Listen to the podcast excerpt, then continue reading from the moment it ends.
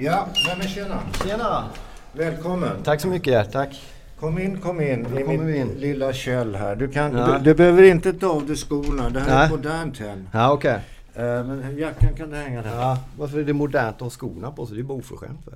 Nej! Nej, okej, sorry. Nu tar Nej men jag hatar när vuxna människor tassar omkring i en Ja, är för. Jag är glad att du klassar mig som vuxen. Här, här kommer folk påklädda med kostym och slips. Inte du naturligtvis. Jävla sporttröja som det står Italia på. Du kan sätta det där. Men nu ska jag säga så här då istället. Eh, hej till och välkommen till Hjärtsvärd, eh, Marcus Birro. Ja, det är riktigt. Birro. Det låter ju inte Svenne Banan direkt. Nej, det är jag ju stolt och glad över att det inte gör. Var kommer du ifrån? Jag är ju född i Sverige, men jag är italiensk medborgare, italiensk pappa, svensk mamma. Men italiensk medborgare? Ja, enbart. Va? Ja. Jag trodde åtminstone du haft ett hyfs nog att är jag, svensk. mitt hyfs sträcker sig till att jag har stannat kvar i 45 år. Det, här, det räcker för Men, mig. men nu, nu i dessa fotbollsdagar här, Ja. Marcus Birro, italiensk medborgare. Ja. Sverige och Italien är ju bittra rivaler, åtminstone på fotbollsplanen. ja. Ja, så har det varit så länge faktiskt. Men hur ser du på det här? Det är ju kval nu är det ju poddradio så ingen ser ju vad jag har på mig. Men det är ju en italiensk eh, träningsjacka jag har. Jag, när det gäller fotboll så håller jag på Italien och har alltid gjort det genom alla år. Det är en av de största kärlekar jag har haft. Och även en av de största plågorna jag har haft eftersom det har gått som det har gått för landslaget under, under många av de här åren. Men jag håller på Italien stenhårt och det är ingenting jag skäms för. Nej, du behöver inte skämmas för det. Jag tycker Italien är kul. De är- Det är ett jävla mörtlag. Fekt och spelar... eh, Jag har väl aldrig sett något landslag stå så länge ut med den förlängda mållinjen och hålla på och hålla på och hålla på. Och Om man inte har går. följt fotbollen de sista 25 åren skulle man kunna skriva under på det du sa just nu. Men har man överhuvudtaget tittat på en italiensk match de sista 25 åren så vet man att det där inte är sant längre. Nej, nu, nej, det är det är det. faktiskt inte sant längre. Och, och, men vad man har haft då inom, inom, vi ska inte prata fotboll så jävla länge, men man har haft två bra målvakter. Eh, nämligen eh, Buffon som man har nu va? Och sen eh, Dino Soff eller? Dino Soff ja. Som var 40 år när de vann VM 82. ja. Och eh, Buffon närmar sig väl 40 nu tror jag. Om han inte är det redan. Han Ja, men målvakt kan nog vara lite längre därför att det man eventuellt eh, tar bort med tappar i spänst får man ju i- igen erfarenhet. va? Ja. Konstigt det där att erfarenhet räknas ibland. ja, exakt. Det är inte så... Inte i alla sammanhang Inte i dock. alla sammanhang. Okej, Marcus Birro. Eh, Du heter Marcus i förnamn, har du något mer namn? Adriano. Adriano. Mm. Efter pappa. Okej, okej. Eh, Och är då italiensk... eh, Hur gammal är du? Jag är 45 alltså. Är det mycket? Ja, jag, jag tycker att det är vansinnigt mycket. Jag fattar inte hur, vad, vad som har hänt riktigt. Men eh, jag försöker få... Ja, jag försöker få ihop bitarna av att jag har blivit så här gammal som jag har blivit. Det funkar bättre vissa dagar än andra dagar. Men du har ju gjort mycket under de Ja, här... jag har åstadkommit massor med grejer. Men det, är ändå, det känns ändå som att man precis har börjat. Var bor du någonstans nu? Jag bor i Stockholm. Stockholm, du har bott i Norrköping va? Ja, oh ja, Norrköping flera år. Rom? Ja, Göteborg. Göteborg. ett halvår. Göteborg första 30 åren drygt. Sen flyttade till Norrköping och sen till Stockholm 2011. Och så bodde jag i Rom under en period 2012. Och bott i Toscana också under någon period. I början av 2000. Hur är det civilståndet numera? Det är struligt. Eh, Som det heter på Facebook, komplicerat. Ja, exakt. Det är nästan ett bättre ord faktiskt. Det är komplicerat på alla sätt. Men du har barn? Jag har två barn varannan vecka. Ja, jag har också barn varannan vecka. Jag gillar inte det. Nej. Jag vill ha dem hela tiden. Ja. Det tycker jag är bättre. Ja. Du, eh, aktuell med vad? Jag gav ut en roman i våras som heter Lämna mig aldrig och eh, bara för någon vecka sedan här eller två så gav jag ut eh, en bok som jag har skrivit men som inte är min bok. Jag skrev för detta fotbollsproffset Mats Magnussons Just det. memoarer. Hans memoarer. Det var, det var Jaha, gjorde du? Mm. Den kom ut för några veckor sedan här. Du, det, Mats Ma- Vem var Mats Magnusson? Jag Mats- kommer ju ihåg honom. Mats Magnusson var ju en fantastiskt stor fotbollsspelare och har blivit liksom en av de som glömdes bort. Eh, I slutet av 80-talet var han en av Europas främsta målskyttar. Kom tvåa i Europeiska skytteligan. Han har spelat två Europacupfinaler mot uh, Eindhoven, för Benfica i Portugal och mot Milan också. Gjorde också ett klassiskt mål mot Västtyskland i ett VM-kval 1985 när han kom in med 10 sekunder kvar och gjorde det sista målet där. Kvitterade till 2-2.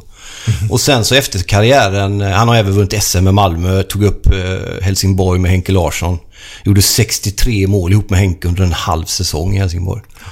Det är bra. Ehm, och sen så höll han på att supa ihjäl sig när han slutade spela fotboll. Det är någonting ni delar. Ja, han var nog näst. Ja, jag har supit rätt mycket i mina dagar. Ja.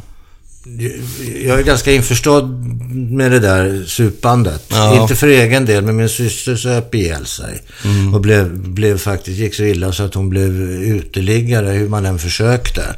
Det gick inte att stoppa, sen så, så gick det åt helskotta. Tror du att det har det här med att du, du har inget, det finns ingen ordnad arbetsgivare kring dig riktigt. Om du förstår vad jag menar. Du, du ska inte vara på jobbet klockan nio och gå hem klockan fem och så skala potatis och sätta på. Utan, Nej tror att det... Jag försöker väl nog ändå bygga in en del sådana saker utan att ha en arbetsgivare som talar om det för mig. Jag försöker skriva liksom mellan 9 och 5 och sen går jag, när jag har barnen, hämtar jag barn på skola och sen skalar jag min potatis. Så jag tror inte det är det. Utan, men däremot så är det som du säger att man, är man ett fyllo eller en, en beroende personlighet så är det väldigt bra att ha ordning och reda och stadgar och, och du vet, mönster i vardagen. För det underlättar ju. Och det försvårar också risken att hamna i återfall. Ja, och sen har man kompisar i, som super eller vad de nu gör. Ja, du måste bryta med dem och då har du inga kompisar sen. Oftast blir det ju så. Nej, och så ska man bygga upp ett nytt kompisgäng Ja, eller ett nytt umgänge. Det är inte så jävla lätt. Nej, jag har inte några vänner liksom. Till exempel. Du, eh, det här med, med fotbollen, där är ju du ett lite levande lexikon om man har förstått. Nej, men jag gillar ju att skriva. Det var framförallt om italiensk fotboll har jag skrivit mycket om. Både i Expressen och även en ungdomsbok. Tror du att de kommer om- att ringa dig nu inför matchen här den tionde? Det kanske de gör. Då ska du sitta och bruta där och berätta varför Italien kommer att vinna. Med. Jag är jätterädd för att Sverige kommer vinna det här. Det måste de ju göra. Ja, um, Du kan ju inte sitta här som en jävla 50-kolonn. nej, nej, men jag tror, nej men så här är det att Italien har ett utav sina svagare landslag på väldigt länge. Man har en förbundskapten som inte funkar. Spelarna har möten utan att Ventura, som han heter, är med. Jaha. Det är ganska så mycket ordning och kaos och till skillnad från myten om Italien så brukar det vara ordning i landslaget. Det är det inte nu. Okej, du jag kan säga så här. Oavsett vad du säger. Jag har min landslagströja. Blå. Jag ingår i gula väggen. Ja. Och jag har köpt biljett. Ja, jag hörde det. Så jag är avundsjuk för jag har nu-. Men det, är- det är väl jättebra att, man, att, att vi inte håller på samma lag. Jag har inga problem, till skillnad från många andra umgås med människor som håller på andra lag. Inte jag heller. I och för sig så länge vi vinner. Exakt. Ja, det underlättar ju onekligen. Det är riktigt. Du, eh, du, du skriver, du är kolumnist, du, du, du är en åsiktsmaskin. Nej, det där ordet gillar inte jag alltså. Jag Du tycker har inte, nej, åsikter. ja, men det är ju ingen maskin. Det går inte att stoppa in en peng och så kommer det en åsikt. Jag är väl som alla andra. Jag har liksom känslor, tankar, funderingar på hur man kan göra saker bättre. Och sen har jag plattformar där jag kan berätta det med jämna mellanrum. Det är Ja. en viss skillnad kan jag tycka. Okej. Men jag fattar vad du menar, men jag gillar inte ordet riktigt. Nej, nej, okej. Det- men, men, eh, Men du får jag, säga jag tar det. inte tillbaka Nej, men jag, jag inte. accepterar att du, att du har en, sy- att du har en åsikt Ja, tack så om detta. Ja, det är bra. Du, har du haft något vanligt jobb då? Ja, jag jobbar i, eh, som kamratstödjare på en gymnasie, högsko- eller nej, högstadium. Och sen jobbar jag tre dagar inom hemvården. Tre dagar totalt? Ja, jag började måndagen och på onsdag gick jag upp till min chef, tillika min mamma och sa att det här går ut liksom. Du hade mamma anställt dig? Tyckte Ja, hon synd om dig? nej, jag tog studenten på fredagen och på måndag tyckte hon att jag skulle in i det där och det funkar ju inte alls. Alltså. Men vadå, skriva böcker? Jag har skrivit 20 böcker, det är ett riktigt jobb.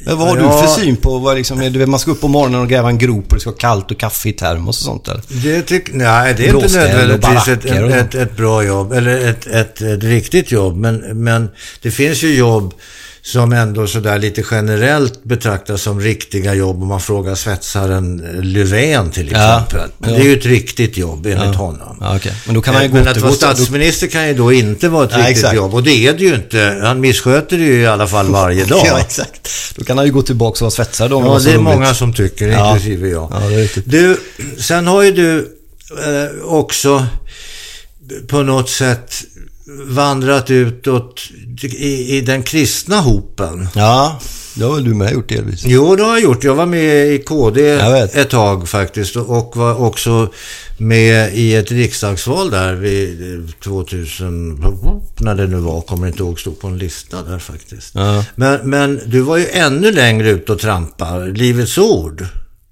Har jag missuppfattat? nej, nej, jag har inte varit med i Livets Ord. Jag har däremot känt människor som är med i Livets Ord. Och sist jag kollade så var det inte kriminellt ens i Sverige faktiskt. Att känna folk som är med i en kristen församling. Du, kriminellt behöver det inte vara, men det kan ju vara opassligt. För vem och varför? Ja, ur ett PK-perspektiv. Ja, men det skiter jag fullständigt i. Det var länge sedan jag slutade bry mig om vad PK tycker och tänker vad jag ska göra och inte göra. Och jag har alltid gjort det och jag får betala pris för det, men det... Om jag känner folk som är med, jag känner folk som är med i Livets Ord, jag känner folk som har varit med i KPMLR när de var unga, jag känner folk som är mm, superateister. Eh, jag hejar på Christer Sturemark om jag träffar honom. Jag, har, jag umgås med människor, olika sorters människor. Det tycker jag är, finns ett värde i.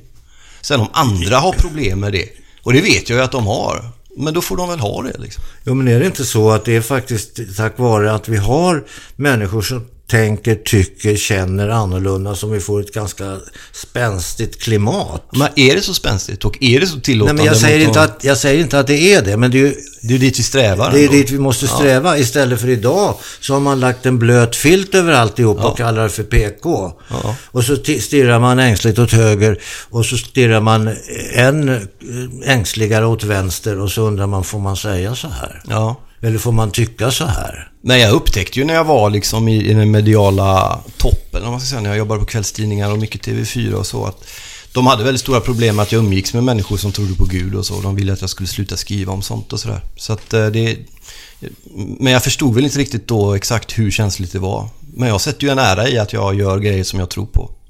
Jag, jag, skrev, ju, jag skrev ju också eh, så kallade krönikor. Va? Och, och kan väl göra understundom idag också. Eh, Och då skrev jag både för tidningen Kristdemokraten och eh, tidningen Aktuellt Rapport. Jag Två skick- olika tidningar kan vi säga. Två helt olika Ja. tidningar. Och jag skickade in samma krönika till bägge tidningarna. Ja, det är roligt. Och detta uppmärksammade min gode vän och kollega och vapendragare Robert Aschberg i sin krönika Ja. i Aftonbladet. Där skrev han så här. Det måtte vara någonting i Gerts texter som både gillas av de som söker sina rättesnören och de som drar i sina köttesnören. Ja, han fick till det på ett rimligt Det var roligt. Ja, det, Det var, var bra roligt. faktiskt. Ja. Men han har ju en poäng där. Det spektrat har ju du och har alltid haft liksom. Du, det tycker jag är... Har haft ja, förmånen Ja. faktiskt. Jo, Eh, men du har också tagit... Det är inte bara någonting man blir givet, utan det är ju faktiskt någonting som du har liksom... Odlat. Odlat och arbetat Ja, lite. det kan det vara. Och jag, jag har ju märkt det där och det måste väl du också ha märkt eh, lite grann. Eh, alltså utifrån från din plattform, egen plattform, som du nämnde tidigare när jag sa att du var en åsiktsmaskin, men, som du då inte gillade ordet. Men du har ju genom dina erfarenheter och hela ditt liv och saker du har gjort skaffat dig en erfarenhet och skaffat dig därmed en plattform och utifrån den så pratar du. Och du är ju känd för att just ge uttryck för vad du känner, tycker, vill. Eller? Absolut. Men inte, inte ständigt respekterad för detta naturligtvis. Nej, det har jag väl aldrig varit. När det gäller kulturkretsar och apropå att man har gett ut 20 böcker och så, så har jag aldrig blivit accepterad där. Men, men det, det har jag någonstans förlikat mig med. Är det något som du kan sörja eller har sörjt? Ja, och jag har varit förbannad framförallt. Och när män sörjer så blir de arga ofta. Så jag det är väl sorg och ilska såklart. Men jag har fått så mycket annat just tack vare att jag inte har accepterat då kulturvärldens villkor och stadgar om hur man ska vara som poet och författare. Det har gett mig mer än vad jag har förlorat på det trots allt. Liksom med turnéer och, och publikuppträdanden och skivor jag har fått göra och varit med vunna På spåret. Allt det där som kulturmänniskor talade om för mig att jag skulle låta bli för att det inte var fint nog. Det har, det har gett mig mycket mer än vad jag har förlorat tror jag. Så då får jag ta att de skiter i mina böcker liksom. Du, jag, jag, jag hörde häromdagen för ett tag sedan på Kulturnytt på Oj. Sveriges, eh, Sveriges Radios Kulturnytt. Och, och då, då, det här, nu kommer jag givetvis inte ihåg vad människan heter, men då rapporterade man ifrån avantgardismen, eh, den konstnärliga avantgardismen i, i, eh, i Paris. Ja. Och då var det någon som inför, alltså framför, i Louvren där, det berömda museet, så hänger den än mer berömda lilla tavlan av Mona Lisa. Och personen i fråga hade blottat sitt kön inför tavlan. Ja, ah, okej. Var det en kille eller en tjej undrar man? Ja, en tjej. Ja, t- Och då tänker jag som sådan, som så, alltså då tänker jag så här. Men vad bryr sig nu Mona Lisa om detta? ja. Och e- eventuellt konstnären som är död sedan många år tillbaka, Da Vinci. Vad- Alltså, det kan ju inte ha varit någonting annat än att skaffa sig uppmärksamhet för egen del. Nej, det är riktigt. Det kan ju inte vara någonting annat. Man kan ju inte Nej. kalla det för en installation en gång. Ja, kan kan man ju, men... men det hade hon kanske gjort. Jag vet inte hur resonemanget gick. Men det där är intressant, för jag tror ju på konstnärligt uttryck som kommunikation. Alltså att du, du vill något, du berättar något och du får ett svar. Vad avantgarde och allt det där gör missar, det är att de får... De gör grejer utan att egentligen vilja kommunicera med någon annan än sig själv. Och då, då missar man hela poängen med det. Ja, alltså jag vet ju, vi hade ju en svensk författare eh, och tänkare som heter Källgren på 1700-talet. Ja. Han skrev så här, eller sa så här. Man äger ej snille för det att man är galen. Nej, just det. Nej, exakt. den är bra. Den är väldigt Ja, bra, den den, är bra. funkar fortfarande. Ja, låt den landa där alltså. Ja.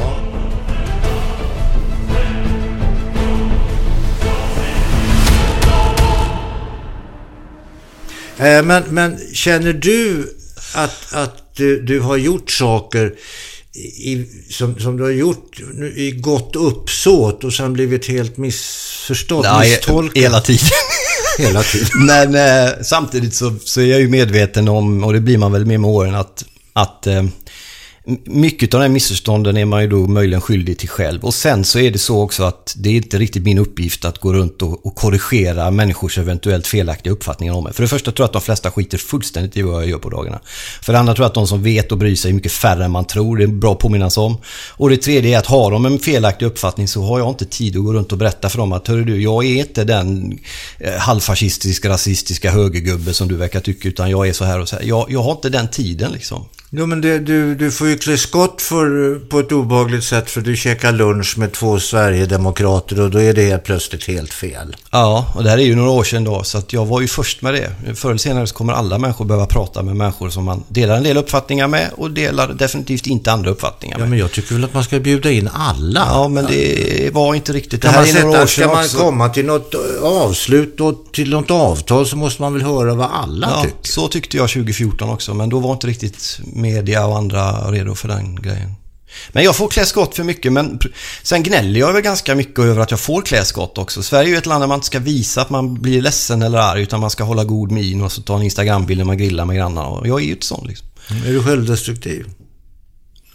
Ja, det har jag ju varit. Alltså är jag nog fortfarande det, ja. Jag försöker Har du hållit på och mixtrat med slutet av ditt liv och sånt där? Nej, så långt har det inte gått, nej. Men jag är fascinerad av människor som, som är i det gränslandet och rör sig. Jag känner igen mig mycket hos dem. Ja, därför den här romanen jag gav ut i våras, Lämna mig aldrig, den handlar ju väldigt mycket om, om människor som tar sina liv och människor som blir kvar när andra tar sina liv. Jag tycker det är att ta livet av sig fegt på något sätt. Jag tror att om man är i det läget där så är man, inte, man är bortanför det är gott och ont i det läget. Men oftast är de ju så sjuka, oftast är det mycket droger och mycket annat. Så det är svårt att... eh, jag tror inte att det handlar om att man är feg eller inte. Du, vi pratade om din bok här.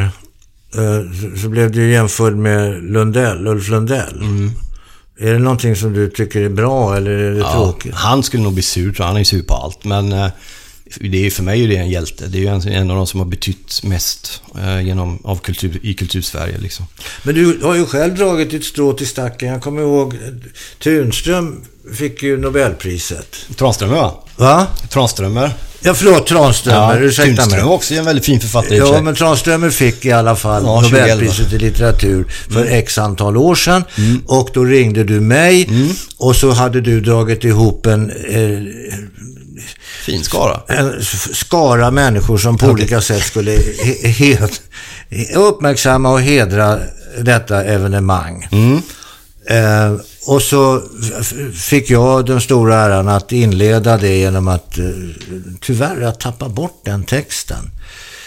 Eh, Det var väldigt bra, kommer jag ihåg. Ja, tack. Men, och, och sen så var det då en massa skådespelare som läste och berättade sitt förhållande till honom och så vidare.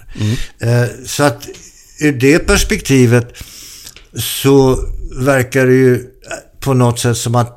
För han kunde ju inte själv, han var ju gammal. Han kunde ju Nej, inte... hans dotter var där. Hans jag. dotter var där, men han orkar inte själv.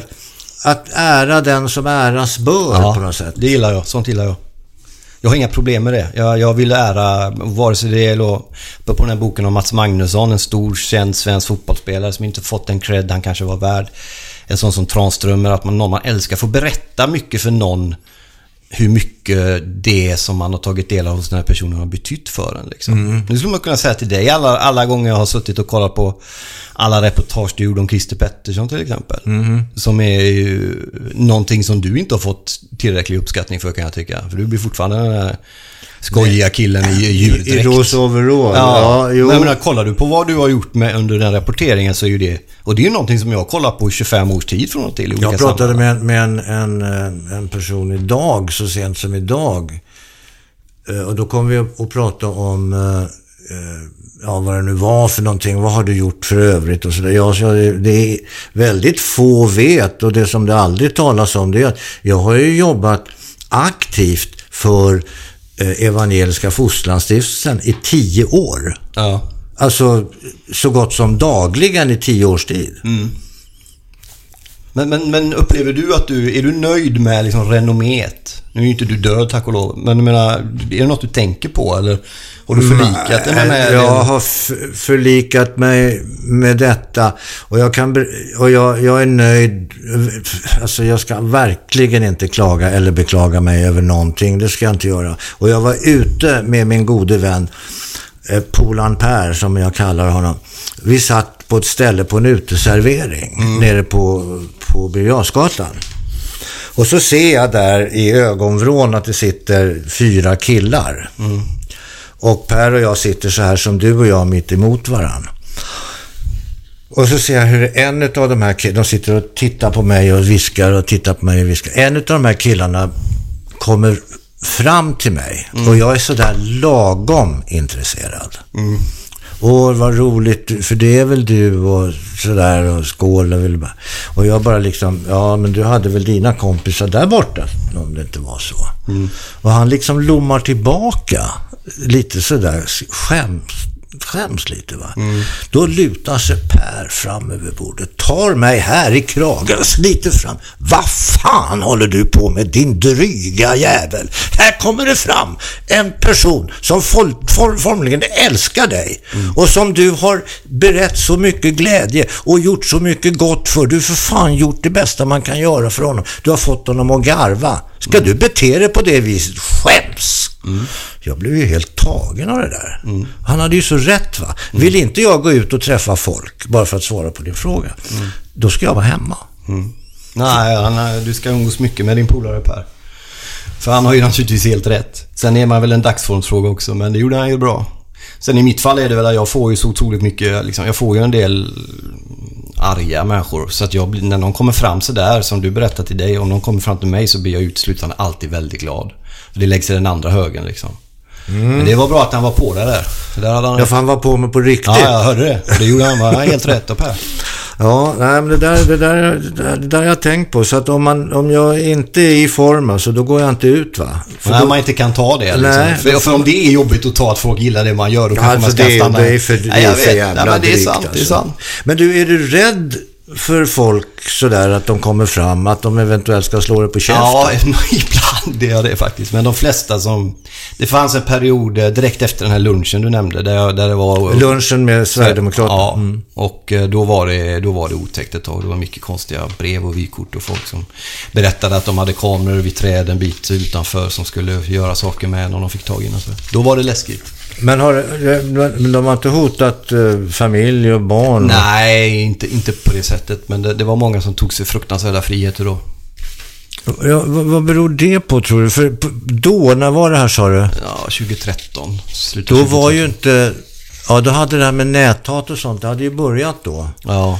Eh, och det är ju en av nackdelarna med den här liksom arenan som har kommit och folk tar sig vilka jävla friheter som helst. Ja. Men sen är det något med min personlighet och mitt namn och det jag gör som gör att det, det bjuder in till... Det är legitimt att ge sig på har ju det blivit. Och det där kan bero på många olika anledningar. Det är säkert mitt fel delvis. Men det är också massa företrädare då i humorsvängar och andra svängar som har tagit sig friheter och sen så kommer det en svans i efterhand som säger att ja, men de skojar men då kan vi också och sen rullar det liksom bara på. på något sätt. Sen är det lite grann beroende på vad du har gjort dig skyldig till också, hur mycket skit du får. Att, att komma då upp som medialt etablerad och Expressen och TV4 och sen då göra den här lunchen och skriva en del texter som inte folk tyckte om.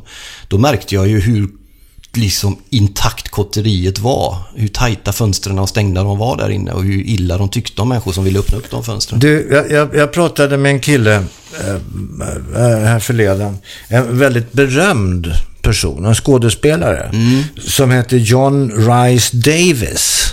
Som har gjort alltså väldigt mycket och varit med nästan överallt och, och varit med i James Bond. Och han har varit med i Jakten på den försvunna skatten. Och han, har, han är med i den här, ja vad de nu heter, alla, han är jättestjärna i alla fall. Ja. Och han är ofta i Sverige. Och då säger han så här, ja, eh, vi stod bara och pratade om att det var bättre förr. Han, ja, ja. ja, det är underbart för jag ibland. jo, man, han, frågar hur gammal är du? Ja, jag är 72. Ja, du är äldre än dig. Jag är 73, sa han. Han Då blir man glad nästan. Ja, Ja. då blir man glad. Nej, men i alla fall, då sa han så här, alltså vad jag har märkt över tid här, Mm. eh, så det är hur nationalistiska ni har blivit i Sverige. Mm. Och det där är ju på gott och ont. Ja, va? jag tänkte just fråga det. Hur menade han på bra eller? Bra eller Ja, dåligt alltså, sätt? vi, vi, tyvärr hann vi inte komma så, så fördjupa det där, för jag tyckte det där var ganska, en ganska intressant iakttagelse, för jag hann bara kläcka ur mig att, att eh, ja, och det där kan ju dra iväg åt ett ganska brunt håll, om det vill f- så utvecklas. Och sen, jaha, och sen hann vi inte komma längre tyvärr. Men det var en intressant iakttagelse. Jag var tvungen att rusa in i studion och han var tvungen att springa vidare. Men det, var finns en, en typ radio. av nationalism man skulle nästan kunna säga. Det är ju den här monumentala svenska självbilden som varandes det bästa landet i världen jämt. Det är också en sorts nationalism. Jo, det här ta- fridolinska... Ja, men vi är bäst på allting. Alltså får vi en föreställning, vi skaffar oss en åsikt om något. Eh, om det nu är liksom, om det kan vara om svåra frågor som abort eller det kan vara skolan eller hur man bäst tar emot flyktingar från andra länder. Vi gör det på det här sättet, vi gör det bäst. Sen, sen är det ju liksom punkt med det. Det är inte det rätt skönt? Fast det är inte om inte bilden stämmer. bara. Nej, men om bilden bäst. inte stämmer liksom. Om man ser ut som Bert Karlsson, man ser Johnny Depp i spegeln varje morgon. Då är det något som är fel. Inget fel på Bert Karlsson, men du fattar. Alltså Nej. om självbilden inte stämmer överens med vem man är så är det en lugn i förlängningen. Ja, och jag brukar titta mig själv i spegeln och tänka, men hur fan ska det här sluta? Ja, med döden säkert. ja, förmodligen. Ja.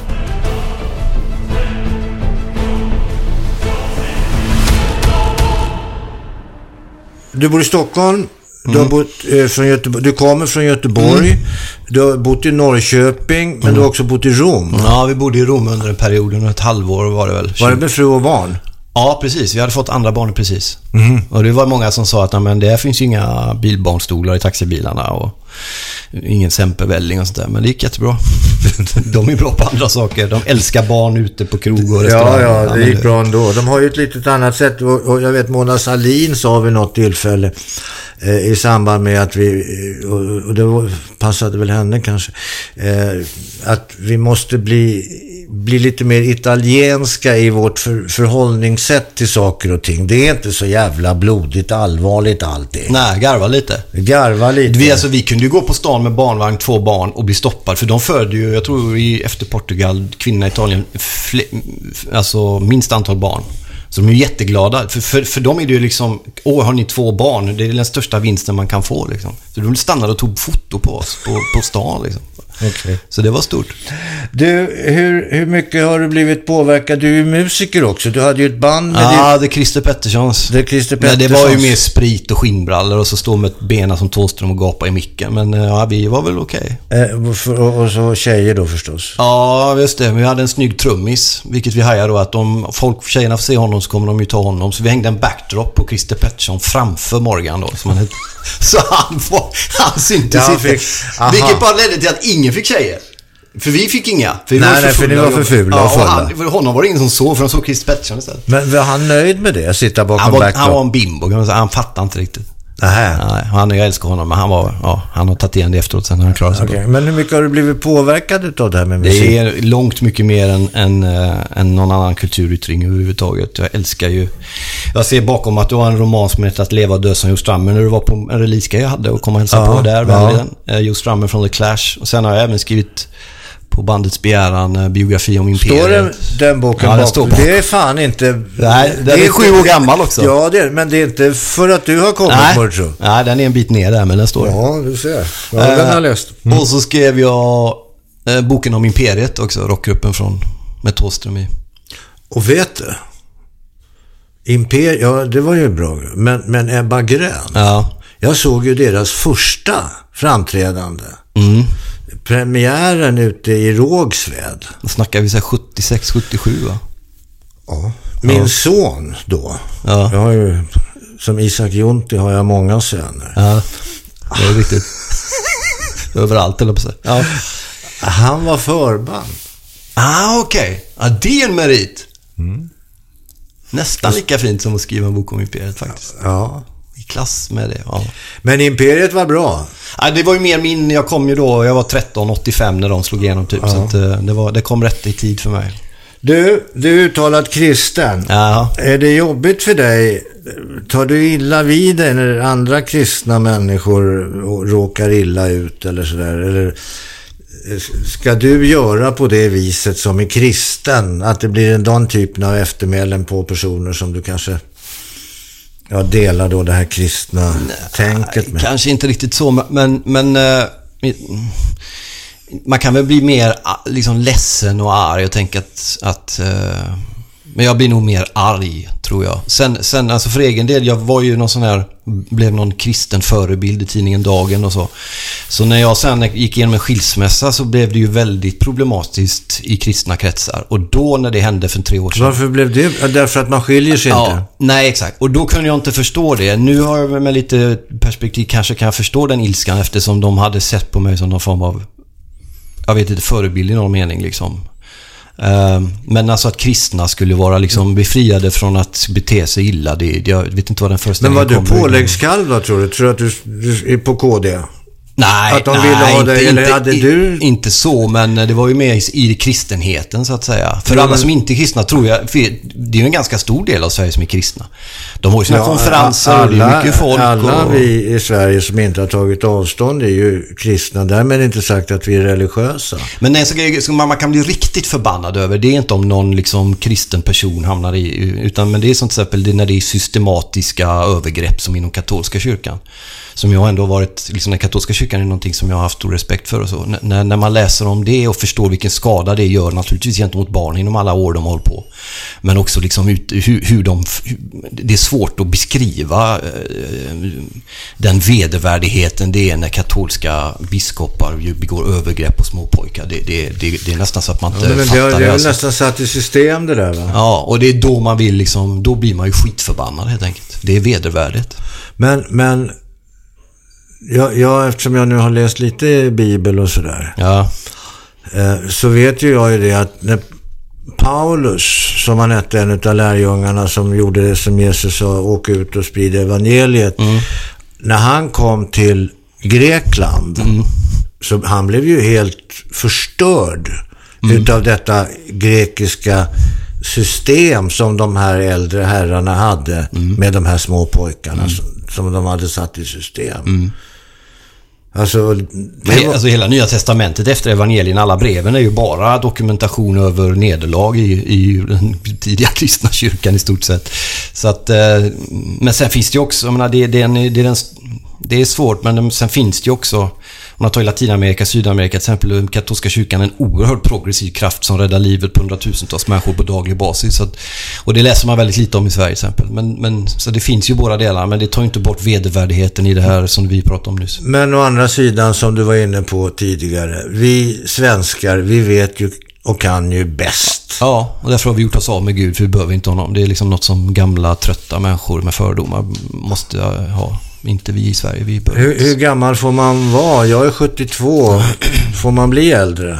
Ja, det hoppas jag. Om man håller käften då? Nej, nej. Alltså, ju äldre man blir ju kaxigare. Kolla Strindberg, nu, han, han blev ju inte så gammal, men ju äldre han blev så blev han arg på nytt igen där. Och sånt gillar man ju. Jo, Så men det- det, det inte- heter ju idag att man är gubbsur. Ja, fast det är också en svensk företeelse. Skit i det. Det är bara att köra liksom.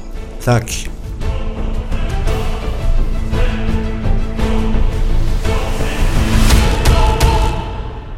Ja, du, är det någonting som du vill fråga mig om? Nej, det är de här Christer Pettersson-grejerna. Ja, men det är för långt. Ja, men om du... Det, det fanns ett program som jag tror att det gjordes 22, 2002.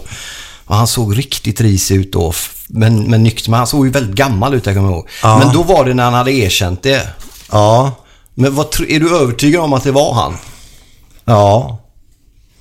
För det, jag är ju det med. Men- Jo, och det har jag ju många- blivit med, med, tack vare dina reportage om honom. Hur var det att, jobba med honom så att säga och åka runt i de här grejerna du höll på med? Alltså, det var som vi sa, eh, som du sa här för ett tag sedan, att jag har ju en ganska bred plattform som jag står på. Ja. Så att om jag blir kompis då, vid en citationstecken, jag umgicks ju med Pettersson tio års tid Ja. dagligen, eller åtminstone veckligen. Eh, så så det, det är ingenting som folk tycker är konstigt. De hade väl kanske tyckt att det var konstigt att jag inte gjorde det. Ja, alltså jag har en... Så, jag har ett, ett, ett carte blanche på något sätt, lite överallt där jag håller på. Ja. Eh, på gott och ont. Men, men, och Pettersson, han fick ju ett förtroende för mig. Det bygger ju på förtroende. Ja. Eh, Så att han var ju hemma hos mig och firade jul med mig och mina barn. Han, vi firade nyårsafton ihop.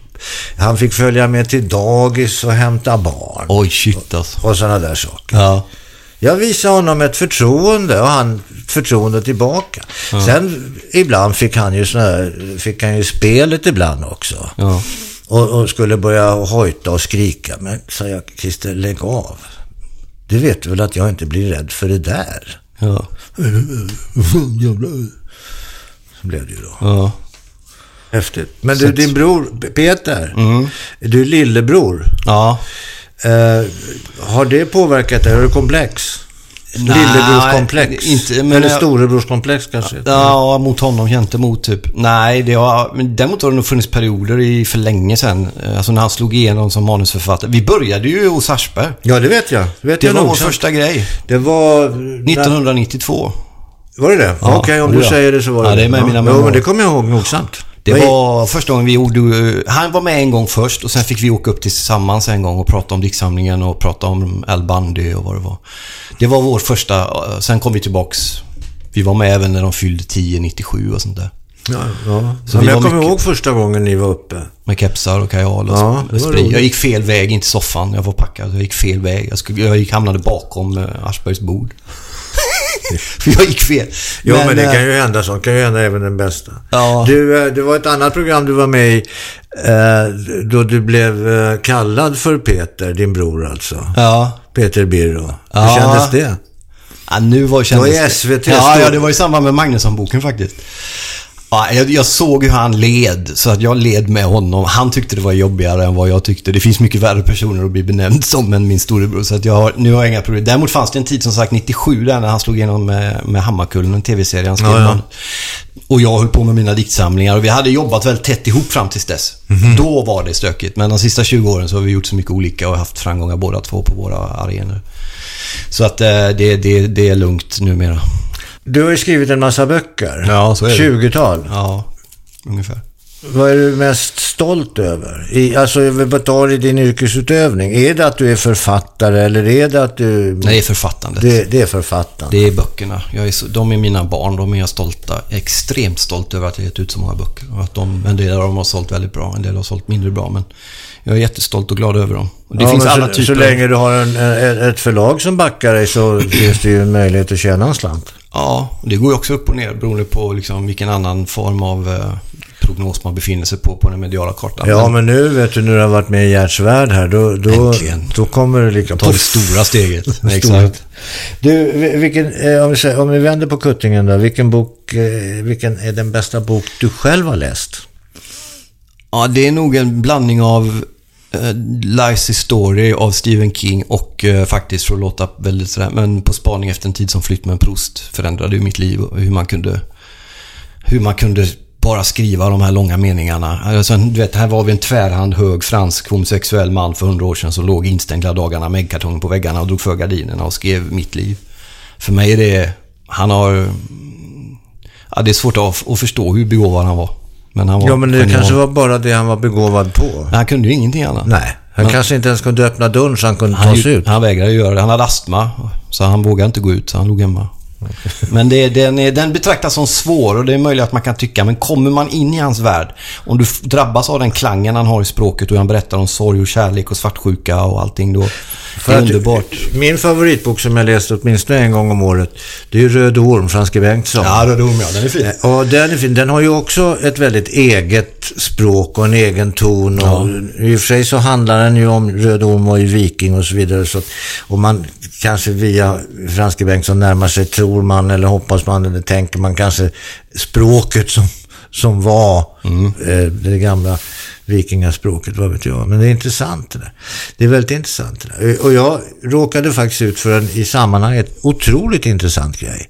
Jag det här är min egen lilla språkforskning nämligen. Jag gick i skola i England och, och så. Och då fick man läsa en engelsk, tidigt, tidigt 1300-talsförfattare som heter Chaucer. Ja, just det. Och, och han är liksom basen för all litteratur i England. Ja. Och sen kom ju Shakespeare och de där så småningom. Detta, detta förlåt, Chaucer-språk fick man ju nogsamt sitta och, och ord för ord bokstavera sig igenom för att förstå vad till slut var det hela meningen och det var märkvärdigt alltihopa. Mm. Ja, sen tänkte jag inte mer på det. Sen kom jag till Älvdalen Ja, okej. I Dalarna ska jag i säga. Dalarna. Och där, där har de ju hamnat efter lite grann bitvis. Ja, de har ju eget, Eget språk. språk. mycket riktigt. Och på hotellet, som på alla andra, eller de flesta hotell, åtminstone då, så låg det en bibel och i det här fallet så låg Nya Testamentet skrivet på, på älvdalsmål. Och eftersom jag vet ungefär, eftersom jag har läst Bibeln, så vet jag ju ungefär vad, som står i de här olika eh, texterna. Inte för att jag kan dem utan till på något sätt, men jag vet ungefär vad som står.